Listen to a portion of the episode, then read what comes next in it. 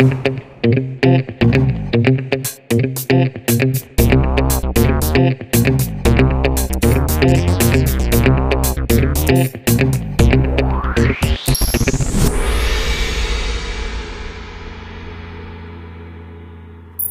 Bentornati ad una nuova puntata di Gong 10 minuti con Round 2. Anche oggi abbiamo selezionato un paio di notizie che vogliamo commentare insieme. La prima riguarda la più importante fiera di settore. Eh, stiamo parlando ovviamente delle tre che dopo essere sparito per tre anni sembra voler rialzare la testa e con un colpo di reni tornare a rappresentare l'industria videoludica. Notizia a sorpresa che arriva ieri eh, è Reed Pop, che è un nome che magari per noi non vuol dire molto, ma in realtà ha molto senso nell'ambiente. Si tratta di un'azienda che eh, solitamente lavora con fiere di settore come eh, il PAX, l'Eurogamer Expo, la Star Wars Celebration e il Comic Con di New York e che possiede tra le altre anche il portale gamesindustry.biz. Ebbene, l'ESA, Entertainment Software Association, che organizza le tre, ha stretto appunto una partnership con questo colosso delle, delle fiere di settore per dare una nuova anima e un nuovo volto alla Kermesse californiana che tornerà eh, nella seconda settimana di giugno dell'anno prossimo l'annuncio diciamo di una nuova edizione sia online che soprattutto fisica in realtà era già stato fatto ma anche noi a Los Angeles avevamo respirato un'aria un po' così attorno all'evento Ebbene, il rilancio a sorpresa con il coinvolgimento di questo partner, sicuramente di primissimo piano, eh, getta diciamo, una nuova luce su quella che potrebbe essere il futuro del, della fiera stessa. No? Sì, sicuramente sì. Io non ero molto convinto che le tre, insomma, potesse tornare in grande stile, però secondo me proprio il fatto che Reed Pop si sia messo di mezzo potrebbe dare quella ventata di freschezza a livello organizzativo che sembra essere importantissimo per un eventuale rilancio, perché quello che vi possiamo dire è che proprio l'industria non era contentissima sì. di come erano organizzate le cose. Read Pop eh, ha all'attivo, diciamo, una serie di eventi che invece funzionano e continuano a funzionare e eh, potrebbe essere quello che serve. Da capire, ti butto lì una suggestione, sì. Read Pop non fa fiere B2B in realtà. Esatto, fa le fiere fa tutte... per i, i consumatori da capire quanto questo elemento possa cambiare magari il bilanciamento delle tre stesso, chissà, magari fanno dei giorni solo per la stampa, dei giorni anche per il pubblico, detto che il, il contesto del, del Convention Center di Los Angeles non è colossale, non è per, adatto ad ospitare tantissime persone, non è quello della Gamescom, tanto per fare un paragone, però sono d'accordo con te, se fino a ieri davo un po' tutto per spacciato e le dichiarazioni dell'ESA mi sembravano molto più forma che effettiva sostanza, sostanza anche sì. perché ricordiamo che delle tre edizioni saltate più o meno, viste in forme non convincenti, ogni singola volta, incluso quest'anno in cui non c'è stato niente, l'ESA ha sempre detto no ma torniamo, no ma quest'anno lo facciamo, eccetera, eccetera, e sembrava più un cercare di attaccarsi a qualcosa che non ha una speranza. Esatto, qualcosa per le mani. Secondo me invece ora che hai stretto un accordo con un, un partner così importante, evidentemente delle idee ce le hai. Sì. Vedremo co- come e... si approfitterà, la, si svolgerà la cosa. Tra l'altro hanno promesso degli aggiornamenti già entro la fine dell'anno, cioè parlano di registrazioni aperte per media e cose varie eh, nel corso già addirittura del 2022. Eh, sono, sono, d'accordo, fra l'altro hai lanciato una, un'ottima suggestione, cioè capire proprio se un po' più di pubblico entrerà in quegli spazi, perché anche questa, sempre tornando nel dietro le quinte, era proprio una lamentela che si sentiva spesso, cioè perché i publisher avrebbero dovuto investire così tanto per raggiungere la stampa che potevano raggiungere probabilmente anche in altra maniera, mentre avere magari un coinvolgimento un po' più concreto del pubblico, gestito con l'expertise di Read Pop, potrebbe essere una chiave punto, di lettura. Però, visto che stiamo speculando, un po' anche sulle basi della nostra esperienza, il punto di crisi, per assurdo, diventa Los Angeles. Nel senso che il convention center improvvisamente diventa una struttura verosimilmente inadeguata se vuoi aprirti al grande pubblico, cioè è difficile. Però se vuoi cominciare ad aprirti, secondo me, magari... Dici, primo anno Los Angeles e poi magari lo spostano per dire a, non so, Las Vegas o Perché addirittura a New York dove fanno il Comic Con. per Perché no? O San Diego. Bravo, Guarda, detto non- anche insieme. Esatto, non ci eravamo messi d'accordo. In tutto questo, La risposta di Geoff Keighley perché Eh, Rosichino, Rosichino. è un po' eh, Rosichili Eh, mentre, mentre annunciano in pompa magna questo accordo a sorpresa anche perché ripeto in un momento così un mese e mezzo dopo la tempistica comunque è abbastanza particolare eh, Geoff Keighley che ha organizzato il Summer Game Fest ha ribadito via Twitter subito dopo letteralmente come risposta a questa cosa che il loro impegno per eh, creare qualcosa di importante non manca e che anzi l'anno prossimo assolutamente la Summer Game Fest che ricordiamo attualmente è ancora in corso almeno a livello virtuale tornerà da LA con piani sempre più interessanti coinvolgimento ancora maggiore che è una cosa che in realtà abbiamo sentito dire sì. con le nostre orecchie anche da- dalla California quest'anno no? Sì, io ti devo dire che eh, forse l'avevo anticipato anche in qualche diretta. Secondo me i due eventi possono trovare anche un modo per coesistere, cioè la Ah, Summer Game. Fest,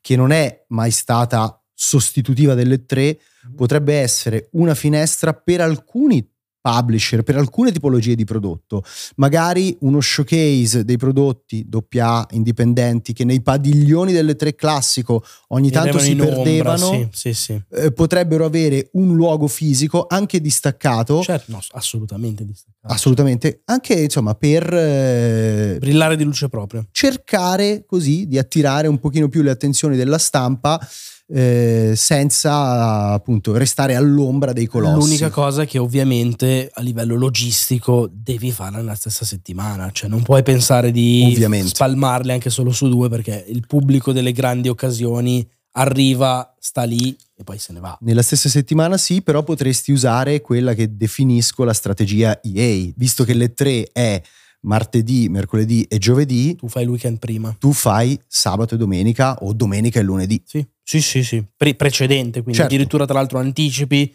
anche a livello di comunicazione puoi dire apro io la settimana, Certo. bla bla bla bla.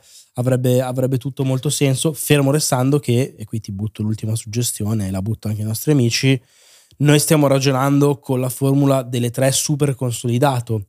Se Sì. lo apri al pubblico, le tre non è mai in settimana, No. cioè diventa venerdì, sabato, domenica. O Sicuramente. giovedì, venerdì, sabato, magari domenica. giovedì per la Per- stampa e poi Eh, venerdì, sabato e domenica per il pubblico. Esatto, e a quel Sì. punto lì devi scegliere tu dove posizionarti.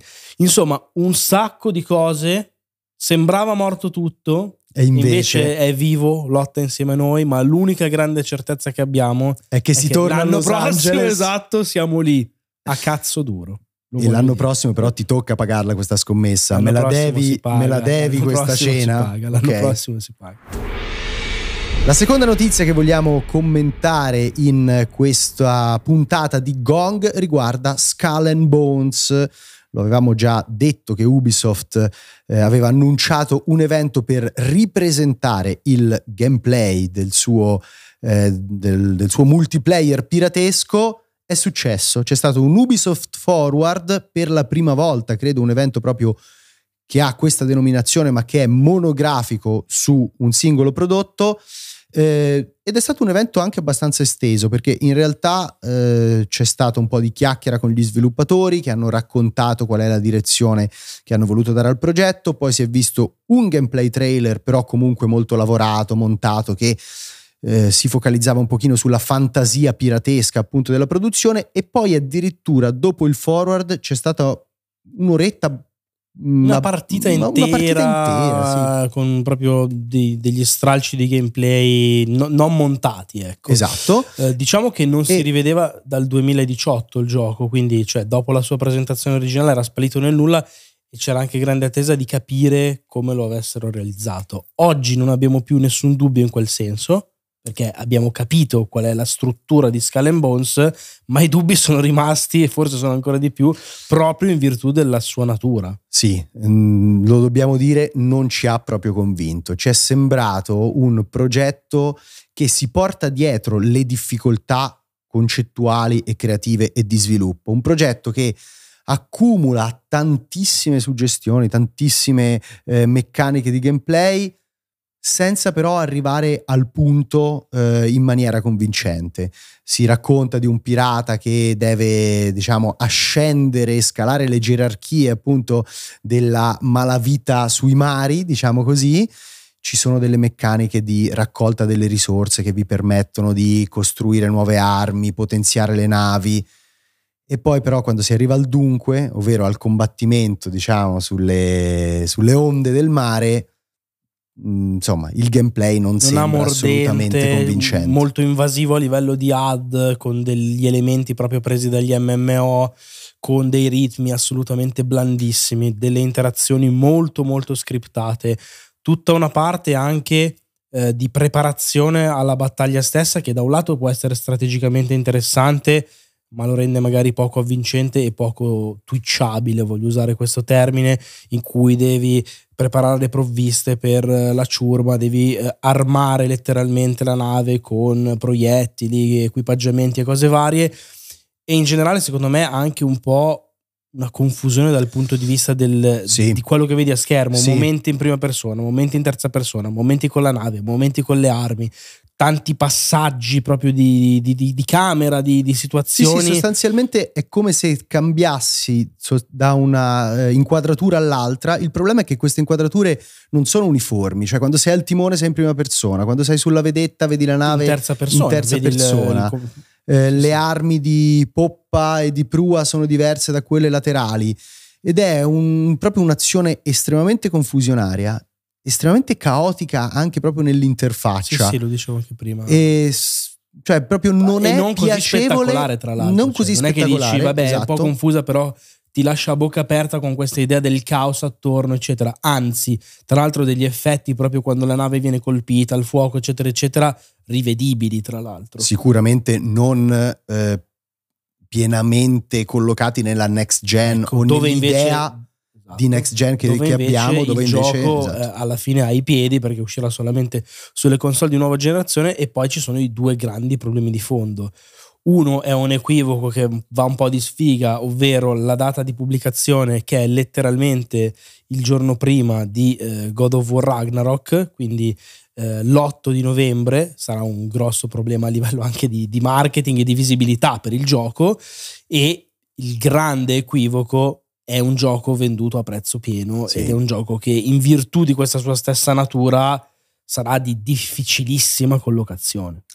Sì, sì, sembra che Ubisoft eh, continui a cercare di sviluppare questi game as a service eh, nel tentativo di trovare una gallina dalle uova d'oro, però già la strada sono, è particolarmente in salita. Già no? sono generi difficili. Eh, esatto. Qui con tutti i problemi che per il momento insomma abbiamo adocchiato, come dici tu, è, è proprio molto complesso. Poi eh, lo dobbiamo provare sicuramente lo proveremo perché immagino che essendo un titolo focalizzato sul multiplayer ci saranno delle fasi di beta chiusa, di open beta. Quindi... E sarà un percorso, cioè tra l'altro loro hanno parlato di anni di supporto, almeno nelle intenzioni, a un prodotto che diciamo non è Hyperscape nella loro idea, ma è qualcosa di ben più profondo e strutturato. Chissà. Però parlavano di anni di supporto anche per Hyperscape, eh. parlavano di supporto post lancio per Rainbow Six Extraction. Il rischio che pure questo faccia una fine non proprio gloriosa, secondo me è concreto. Grazie mille per averci seguiti in questa nuova puntata di Gong. Vi ricordiamo che per supportare il podcast potete lasciare una recensione. Se poi avete altre domande, volete interagire direttamente con noi, potete farlo ogni giorno su Twitch dalle 10 alle 12.